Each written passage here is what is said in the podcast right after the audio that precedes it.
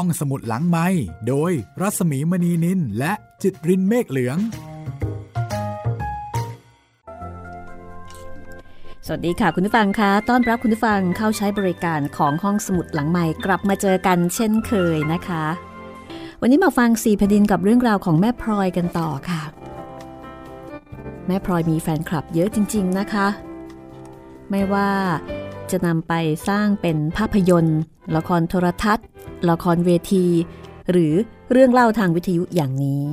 ดิฉันพบว่าแฟนแม่พลอยเหนียวแน่นมาทุกยุคทุกสมัยนะคะ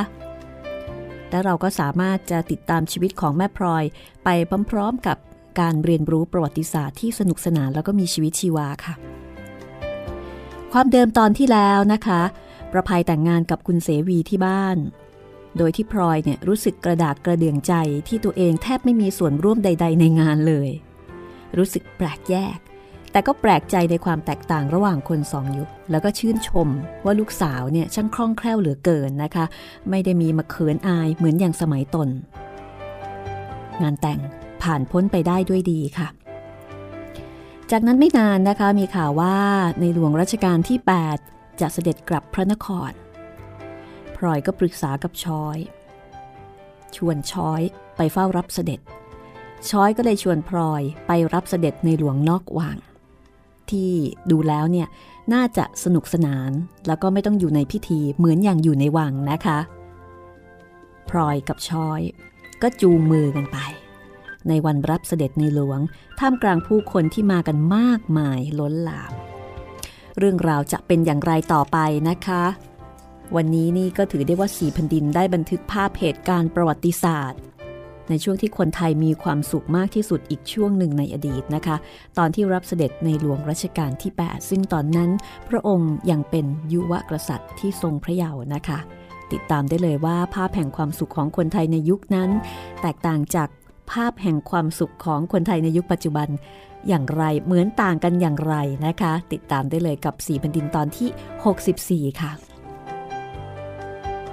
ผู้คนมากมาย จนกระทั่งพลอยกับช้อยเนี่ยงงนึกไม่ถึงนะคะว่า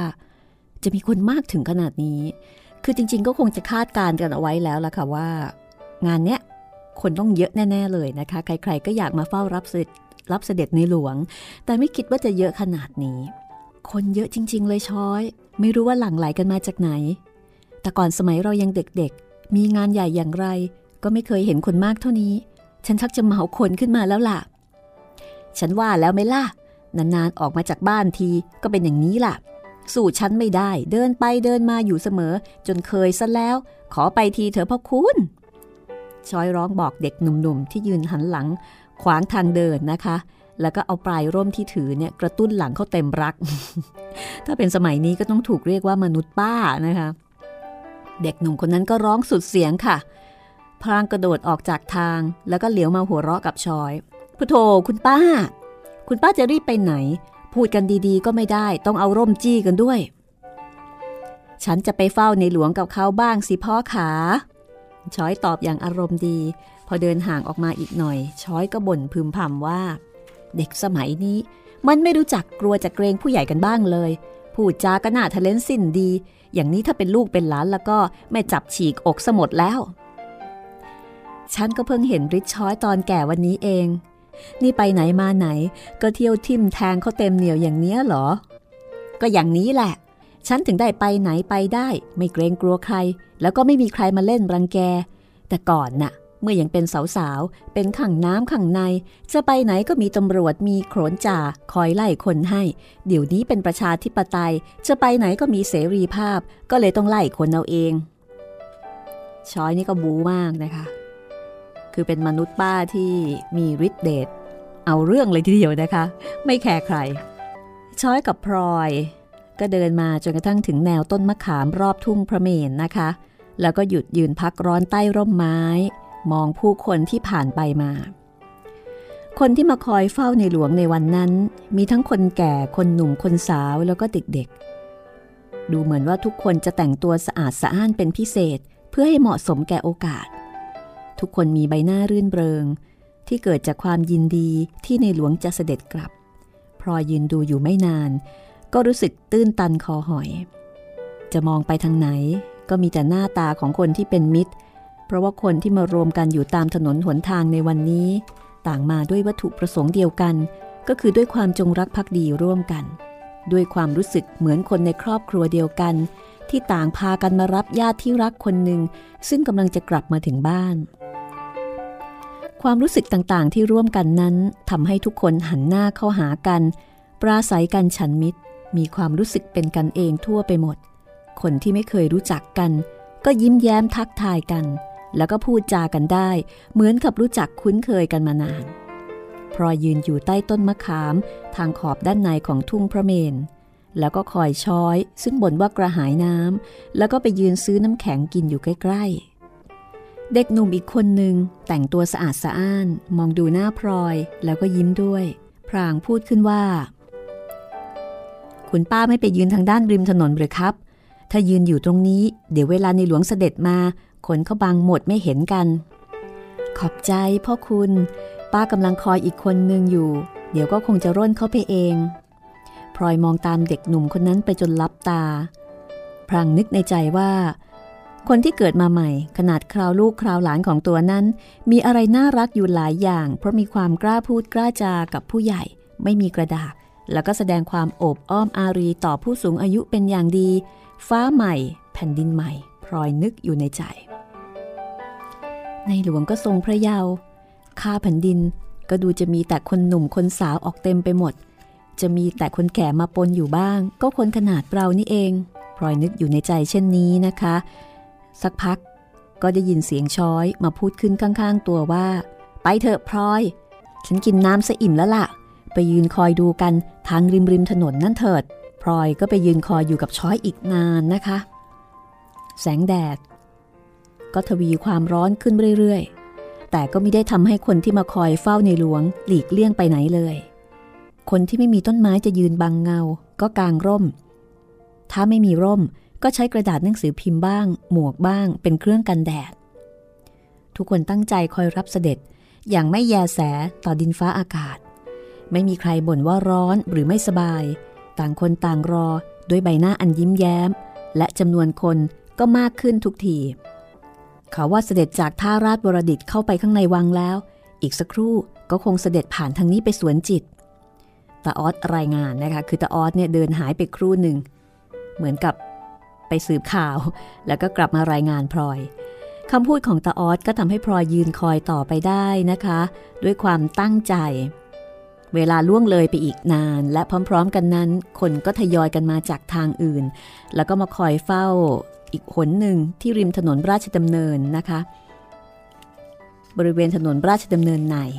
ที่พลอยยืนอยู่ ตอนนั้นเนี่ยมีเมฆก้อนใหญ่มาบดบังแสงตะวัน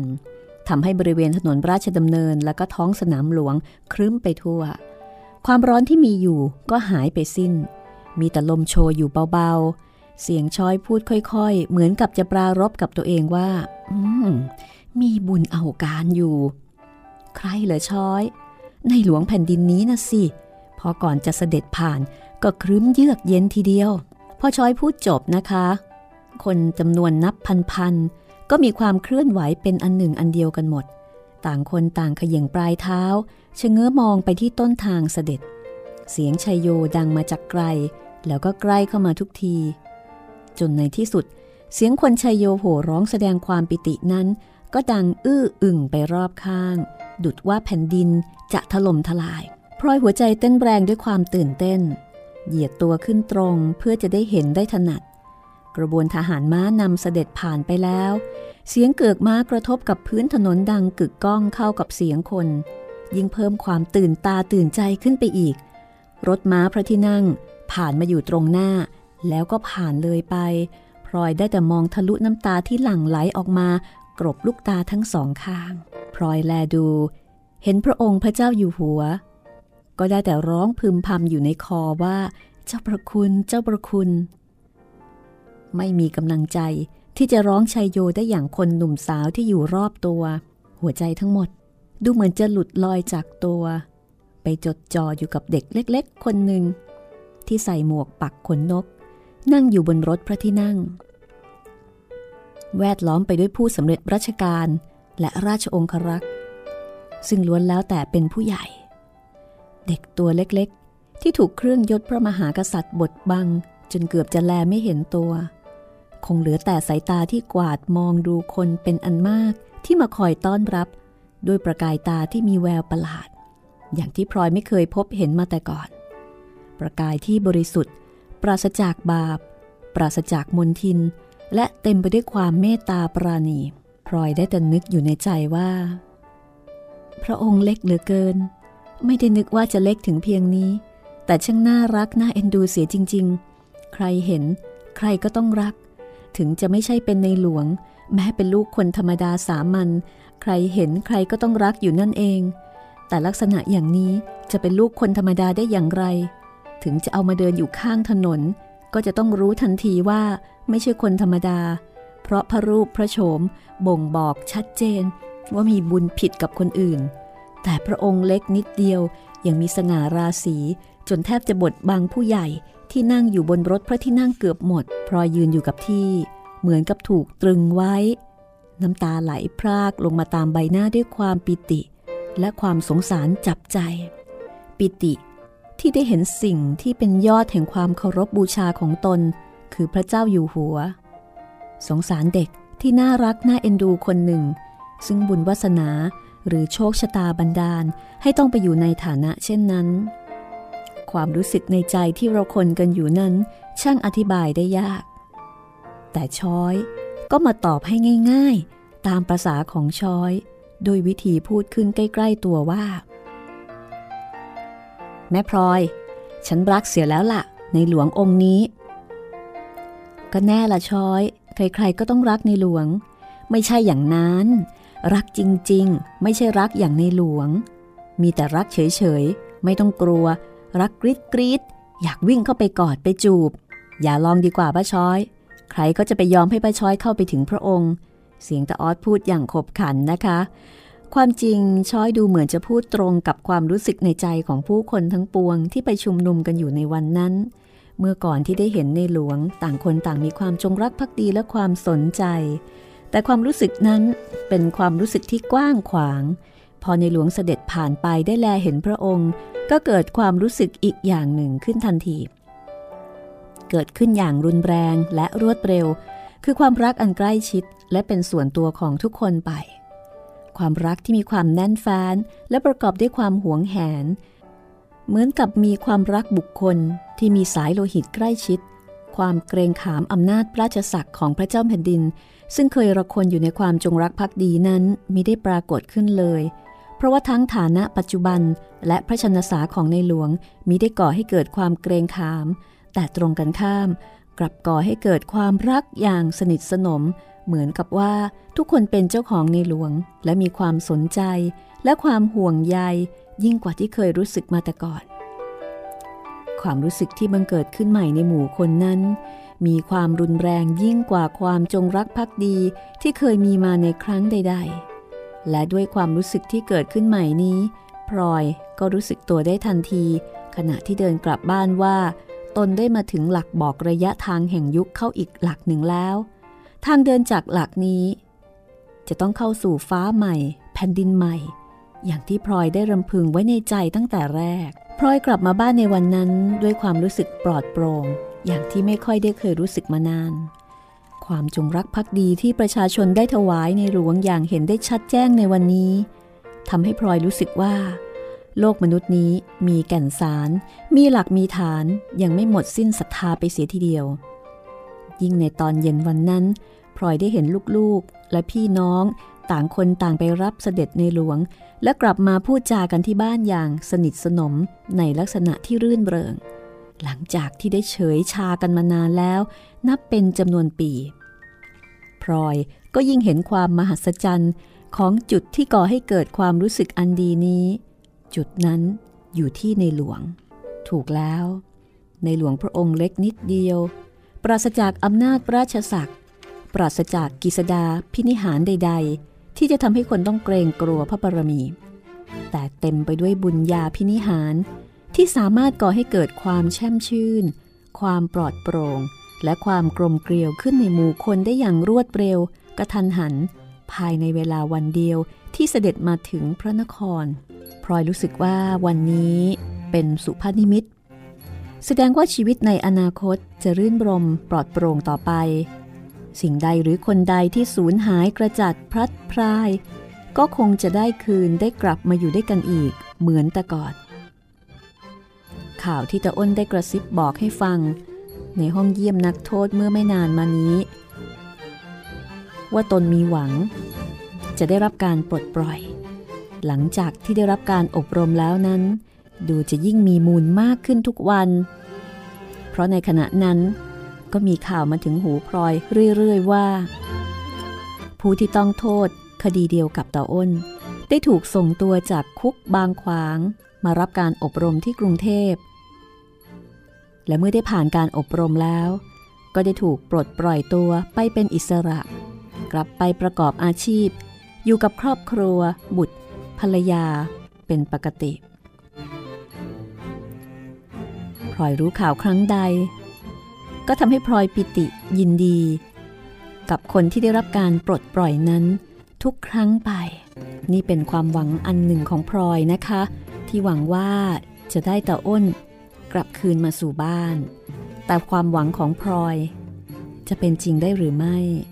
ติดตามต่อไปนะคะ ในช่วงหน้าสี่แผ่นดินตอนที่ 64 ค่ะ ห้องสมุดหลังไม้โดยรัสมีมณีนินและจิตรินเมฆเหลือง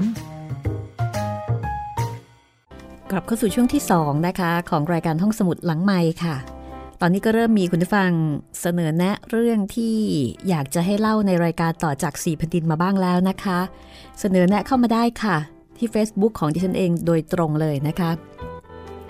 ที่ Facebook รัศมีมณีนินค่ะ R A W S A M W E M A N W E N I L นะคะ ก็คงจะอีกประมาณหนึ่งไม่นานนัก เพราะว่าชีวิตของพลอย ก็ดำเนินมา ค่อนชีวิตแล้ว แล้วก็เข้าสู่แผ่นดินที่ 4 แล้วนะคะ ในช่วงที่แล้วก็ดูเหมือนว่าจะเป็นช่วงที่ความขัดแย้งต่างๆ เริ่มคลี่คลาย จากการที่ในหลวงรัชกาลที่ 8 เสด็จกลับมาประทับอยู่ที่เมืองไทยพักหนึ่งนะคะ ก่อนที่จะเสด็จกลับยุโรปเพื่อทรงศึกษาต่อพร้อมด้วยพระประยุรญาต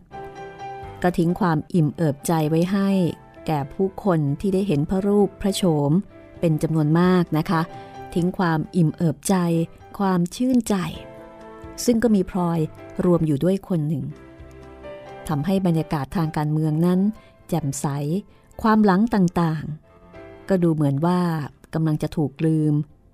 แล้วก็มีการให้อภัยซึ่งกันและกันมากขึ้น ความกินแหนงแครงใจในครอบครัวของพลอย ซึ่งเกิดจากการเมืองก็ดูจะเบาบางลงไป พลอยรู้สึกว่าเป็นนิมิตหมายอันดี ดูเหมือนว่าจะมีความสุขความพอใจมารออยู่ตรงหน้า แต่ในขณะที่พลอยกำลังรอความสุขความพอใจ อยู่ด้วยจิตใจที่เบิกบานนั้น ก็มีเหตุค่ะ มีเหตุที่ดูเหมือนว่า จะทำให้พลอยต้องทุกร้อนอีกครั้งหนึ่ง เหตุที่ว่านั้นมาจากเรื่องอะไร ติดตามกันต่อได้เลยนะคะ กับ4แผ่นดิน ตอนที่ 64 ช่วงที่2ค่ะ ในขณะที่พลอยกำลังมีความสุข แล้วก็รู้สึกว่า ชีวิต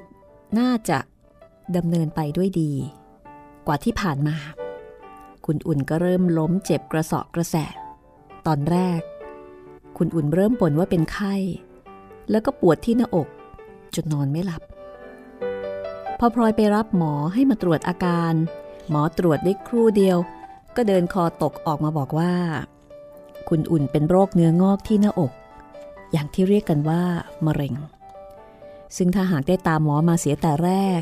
ก็พอจะมีทางผ่าตัดรักษาให้หายได้ แต่คุณอุ่นทิ้งเอาไว้นาน ตอนนี้สายไปซะแล้วนะคะ หมดทางรักษาค่ะ เพราะว่าโรคนั้นลุกลามเกินไป ทางเดียวที่หมอจะทำได้ ก็คือผ่อนหนักให้เป็นเบา ให้ยาแก้ปวดทรมานเป็นครั้งคราว จนกว่าคุณอุ่นจะตาย ซึ่งก็คงจะเป็นเวลาไม่นานนักพลอยได้ยินแล้วก็ตกใจจนเรียกว่าตกใจจนตัวชานะคะ เพราะไม่เคยนึกฝันมาก่อนว่า อาการของพี่สาวเนี่ยจะร้ายแรงถึงเพียงนั้น พอหมอไปแล้วพลอยก็รีบเข้าไปเยี่ยมคุณอุ่นในห้อง คุณอุ่นนอนอยู่บนที่นอน สูบผอมจนเห็นว่าแก่เกินอายุ พอพลอยเข้าไป คุณอุ่นก็ยิ้ม แล้วก็ถามว่า หมอบอกเธอแล้วหรือแม่พลอยพลอยก็ได้แต่พยักหน้า เพราะว่าพูดไม่ออกด้วยความตื้นตันใจ คุณอุ่นดูเหมือนว่าจะรู้แล้วนะคะ ว่าอาการของเธอนั้นคือสาหัสขนาดไหน แล้วก็ดูเหมือนว่าเธอจะทำใจได้แล้ว คุณอุ่นบอกกับพลอยว่า ทีแรก เขาจะไม่บอกฉัน กลัวว่าฉันจะตกใจ แต่ฉันก็ขอให้เขาบอกจนได้ คนเราเกิดมาแล้วก็ต้องตายทุกคน ไม่วันใดก็วันหนึ่ง จะต้องไปตกใจทำไม โธ่คุณพี่ เจ็บไข้อะไรเล็กๆ น้อยๆทำไมไม่บอกน้องเสียก่อน หมอเขาบอกว่า ถ้ารู้เนิ่นๆ ก็พอจะรักษาให้หายได้ แต่เดี๋ยวนี้ช้าไปเสียแล้ว ช่างมันเถิดแม่พลอย เรื่องมันแล้วไปแล้ว ถ้ามันเป็นที่นิ้วมือ พี่ก็คงจะบอก แต่นี่มันมาเป็นที่หน้าอกหน้าใจ พี่ไม่เคยมีเย่ามีเรือน ก็ต้องอายเป็นธรรมดาพลอยใจหาย เมื่อได้ยินคำพูดของพี่สาว คุณอุ่นเป็นสาวมาตลอดชีวิต ยอมเจ็บยอมทนเพราะความอายจนเกือบจะถึงที่สุด ถ้าคุณอุ่นมีเย่ามีเรือน เคยเปิดอกให้ลูกกินนมมาแล้ว บางทีคุณอุ่นก็จะทำใจได้ไม่อายนะคะ ยอมให้หมอตรวจ เสียตั้งแต่ตอนแรกที่มีอาการ แต่คุณอุ่นก็รังเกียจการมีเย่ามีเรือนเป็นหนักหนา และกลับจะต้องมาตายเพราะเหตุนี้เอง อาการไข้ของคุณอุ่นเป็นแต่เพียงระยะเริ่มแรกของการพลิกกลับแห่งโชคชะตาพลอยมองดูความเจ็บไข้ของพี่สาวด้วยความเป็นห่วง และคุณอุ่นก็เป็นคนแรก ในคนที่เป็นรุ่นพี่น้องที่จะต้องมาตายลง ความรู้สึกของพลอยนั้นจึงเป็นเรื่องบอกไม่ถูก เพราะนอกจากความสงสารแล้ว ยังมีความรู้สึกระคนอยู่อีกอย่างว่า คนรุ่นตนได้ใช้ชีวิตมานาน จนมัจจุราช เริ่มจะมาเยี่ยมกลายบ้างแล้ว บรรยากาศทางการเมืองทั่วไปที่พลอยเคยนึกว่าแจ่มใส ก็กลับมืดครึ้มลงไปโดยกระทันหัน อย่างที่มิได้คาดหมายมาก่อน ความรู้สึกอันดีที่ทำให้แจ่มใสปลอดโปร่งใจ ก็ดูเหมือนจะเริ่มเฉื่อยชาลงเรื่อยๆ นับตั้งแต่ในหลวงเสด็จกลับไปเมืองนอก กลายเป็นความรู้สึกเหมือนกับว่า คนปราศจากขวัญเรือนที่ปราศจากเจ้าของ ในระหว่างนั้นใครจะทำอะไรก็ทำได้พลอยเริ่มรู้ข่าวไม่ดีในวันหนึ่ง หลังจากที่พ่อเพิ่มมาเยี่ยมไข้คุณอุ่น แล้วก็ชวนตาออสตรงไปซุบซิบกันอยู่ข้างล่างพลอยเห็นคนทั้งสองพูดจาพยักพเยิดกันด้วยใบหน้าอันคร่ำเครียด พอพลอยถามขึ้นว่ามีเรื่องอะไรกันตาออสก็อ้อมแอม แล้วก็บอกว่าพ่อเพิ่มเล่าอะไรให้ฟังนิดหน่อยเท่านั้นเอง พลอยก็เลยหันไปคาดคั้นเอากับพ่อเพิ่ม คุณหลวง เอาเรื่องลึกลับอะไรมาเล่าให้ลูกฉันฟัง ถึงกับต้องจูงข้อมือไปพูดกันสองคนข้างล่าง ไม่มีอะไรหรอกแม่พลอย เรื่องไม่เป็นเรื่อง รู้ไปก็ร้อนใจไปเปล่าๆนะ พอเพิ่มออกตัวนะคะ แต่เมื่อเห็นพลอยทำหน้าสงสัยไม่สบายใจพอเพิ่มก็เลยเล่าให้ฟังว่า มีเรื่องยุ่งๆกันอีกละแม่พลอย ไม่เกี่ยวข้องอะไรกับเล้ารอก ฉันได้ยินมาว่า เขาออกจับกันใหญ่ในวันนี้ จับไปตั้งยี่สิบกว่าคน มีทั้งทหารตำรวจและเจ้านายพระบรมวงศานุวงศ์เอากันอีกแล้วหรือคุณหลวง เรื่องอะไรกัน ไม่รู้จักจบจากสิ้นกันสักที น่ารำคาญแทน เรื่องมันจบสิ้นกันยากแม่พลอยเอ้ย ถ้าคนเรายังมักใหญ่ไฟสูง แย่งอำนาจวาสนากันก่อกรรมทำเวรให้แก่กัน เวรมันก็ต้องตอบเวรเรื่อยๆไป ไม่มีที่สิ้นสุด ฉันก็เห็นจริงอย่างที่คุณหลวงว่า กลุ้มใจเต็มที คราวนี้มีเจ้านายด้วยหรือเขาจับกันด้วยเรื่องอะไร เจ้านายนะ่ะมีแน่ ชั้นสูงสูงเสียด้วย เหตุที่เขาจับก็เรื่องคบคิดกันก่อการร้าย จะคิดกบฏกันนั่นแหละ จะมีอะไรซะอีก คุณหลวงรู้ไหม แต่ก่อนเมื่อเรายังเป็นหนุ่มเป็นสาว ดูคนช่างคิดกบฏกันยากเสียจริง ๆ แต่เดี๋ยวนี้คำหนึ่งก็กบฏสองคำก็กบฏ ดูเป็นกบฏกันไปทั้งเมือง จนฉันไม่รู้ว่าจะฟังข้างไหนถูกแล้ว นี่ จะพูดจะจาอะไร ระวังปากระวังคอซะบ้างแม่พลอย คนมีบุญมีวาสนาเขาอยู่ในบ้านนี้ตั้งสองคน เขาอยู่คนเดียวไม่พอ ยังจะยกน้องสาวเขาให้พวกพ้อง แล้วก็พากันเข้ามาอยู่อีก เขาได้ยินเข้า เขาจะไม่ชอบ เขาจะมาเล่นเอาชั้นเข้า คุณหลวงก็ชอบเอาเรื่องการเมืองบกเข้ามาใส่บ้านฉันเสียจริง ๆ ทีเดียว คุณหลวงก็รู้ดีว่าคนในบ้านนี้ก็มีแต่ลูกหลานจะมาถือสาหาเรื่องอะไรกับเด็กพลอยก็ชักไม่ค่อยพอใจนะคะ พ่อเพิ่มก็เลยบอกว่าอย่าโกรธฉันเลยนะแม่พลอย ฉันคงไม่พ้นตารางไปนานบล็อก ถ้าบ้านเมืองเป็นอย่างนี้ ก็ถ้าคุณหลวงชอบไปยุ่งกับเขา ก็คงไม่พ้นจริง ๆ ฉันเห็นจะต้องไปปลูกบ้านอยู่ใกล้ๆคุกได้แล้วมั้งเนี่ย พอลูกจะออกจากคุกมาได้คนหนึ่งพี่ชายก็จะต้องเข้าไปอยู่ในคุกแทน แต่ออสก็เลยพูดเตือนขึ้นเบาๆว่า คุณแม่ครับ เรื่องที่พี่อ้นจะออกจากคุกนั้น คุณแม่อย่าเพิ่งหวังอะไรนัก ทำไมหรือออสข่าวหมู่นี้มันไม่ค่อยจะดี พอเขามีเรื่องมีราวยุ่งๆกัน เขาก็เลยเลิกเอาตัวพวกพี่อ้นมาอบรมซะแล้ว ออสหมายความว่า เปล่าเปล่าออสไม่ได้หมายความว่า เขาจะไม่ปล่อยเสียเลยหรอก แต่ถ้ามีเรื่องยุ่งๆอย่างนี้ บางที บางทีก็อาจจะช้าไปบ้างเท่านั้นเองคำพูดของตาออส ทำให้พลอยยิ่งเพิ่มความไม่สบายใจยิ่งขึ้น ยิ่งสงสารตาอ้นจับใจ เพราะความอิสระและความสุขในชีวิตมารออยู่แล้วใกล้ๆ แต่เหตุไฉนการกระทำของคนอื่น กรรมจากแหล่งอื่น จึงมาคอยบันดาลให้เกิดความทุกข์ขึ้นแก่ตาอ้น อันเป็นผลสะท้อนมาถึงพลอยได้อยู่เรื่อยๆ อย่าไปเก็บเอามาคิดให้มากเรื่องไปเลยนะแม่พลอย จะเป็นทุกข์เป็นร้อน เดี๋ยวจะเจ็บไข้ไปอีกคน แต่คำพูดของพ่อเพิ่มก็ไม่มีกำลังที่จะปลอบประโลมใจอะไรได้ ความหวังที่เคยมีเกี่ยวกับอิสรภาพของตาอ้นกำลังเลื่อนลอยหายจากตัวไปอีกอย่าง ไม่มีกำหนดแน่นอนว่าจะกลับฟื้นคืนขึ้นมาเมื่อไหร่ ในส่วนอาการเจ็บป่วยของคุณอุ่น ก็มีแต่จะยิ่งสุดลงไปทุกที พลอยเอาใจใส่ดูแลพยาบาลอย่างสุดความสามารถ โดยมีคุณเชยเป็นผู้คอยช่วยเหลือดูแลอีกคนหนึ่ง คุณอุ่นต้องทรมานอย่างหนัก เนื่องด้วยความเจ็บปวดของโรค แต่คุณอุ่นก็พยายามอดทนอย่างสุดขีด มิได้ออกปากบน่นหรือว่าร้องในยามที่เจ็บปวด อย่างมากก็เพียงแต่ครางเบาๆ พลอยนั่งดูอาการของพี่สาวแล้วก็เศร้าใจ เห็นว่าชีวิตนั้น ไร้สาระ เงินทองทรัพย์และวาสนา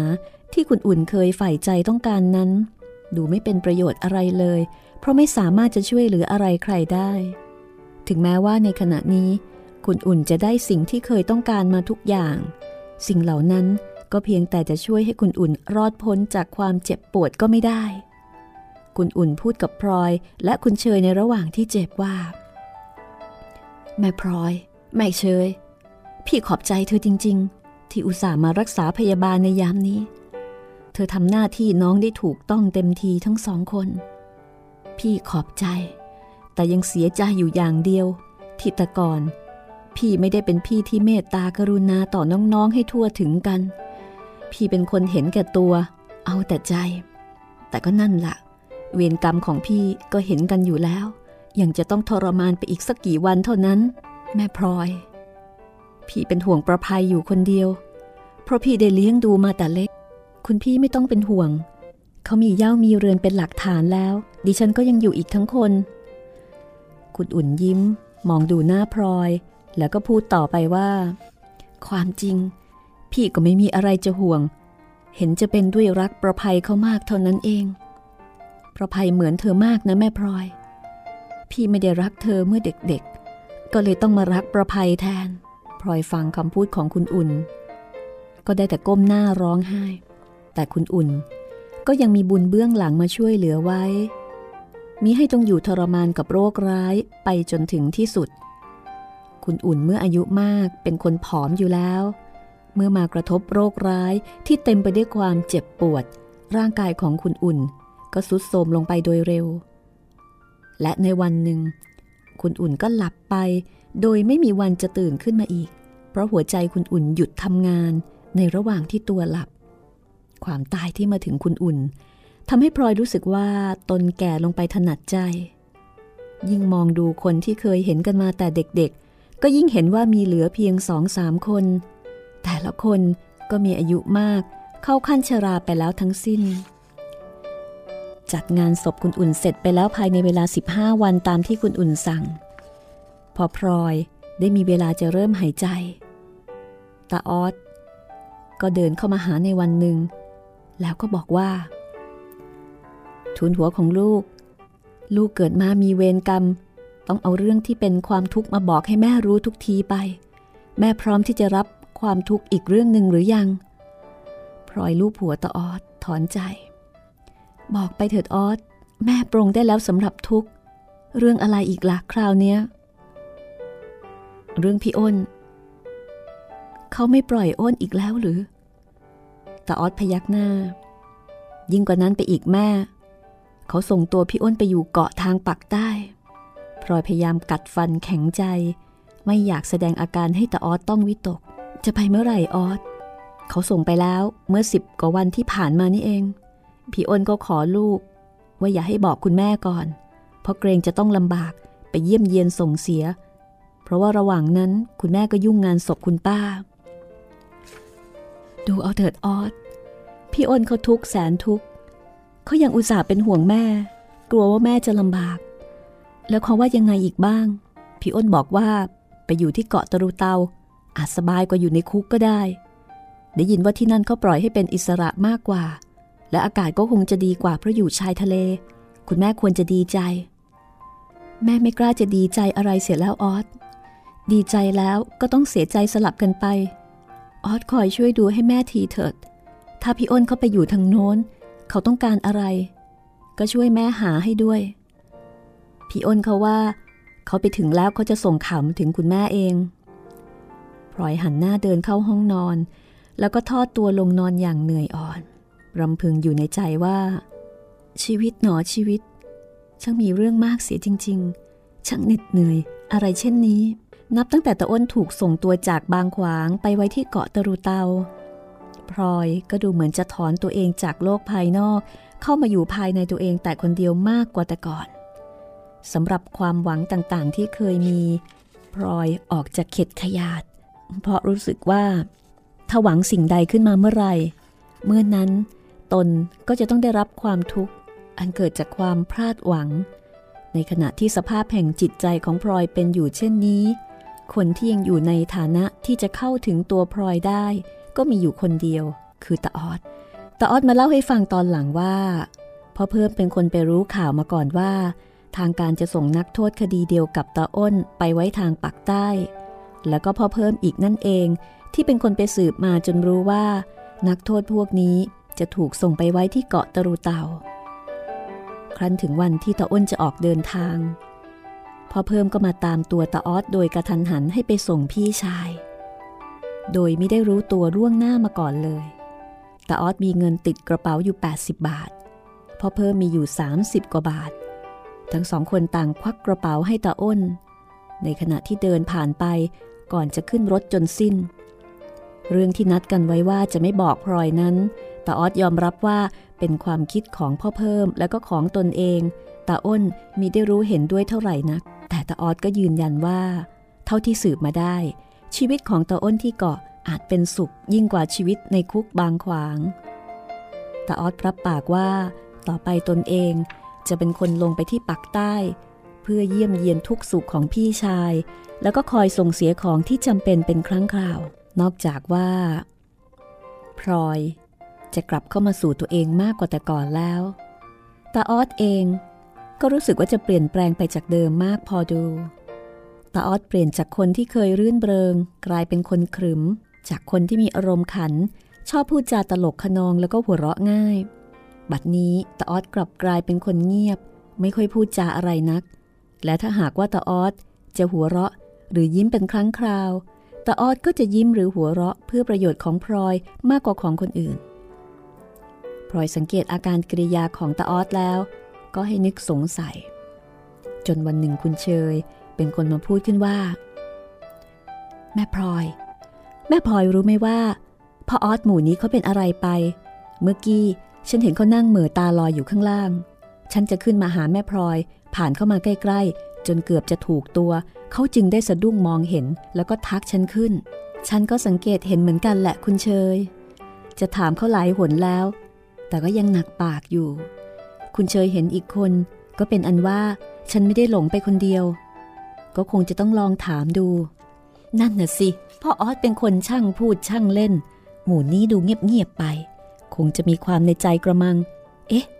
หรือว่าจะไปหลงรักผู้หญิงที่ไหน ก็ไม่รู้นะ พลอยสะดุดใจขึ้นทันที จริงสิ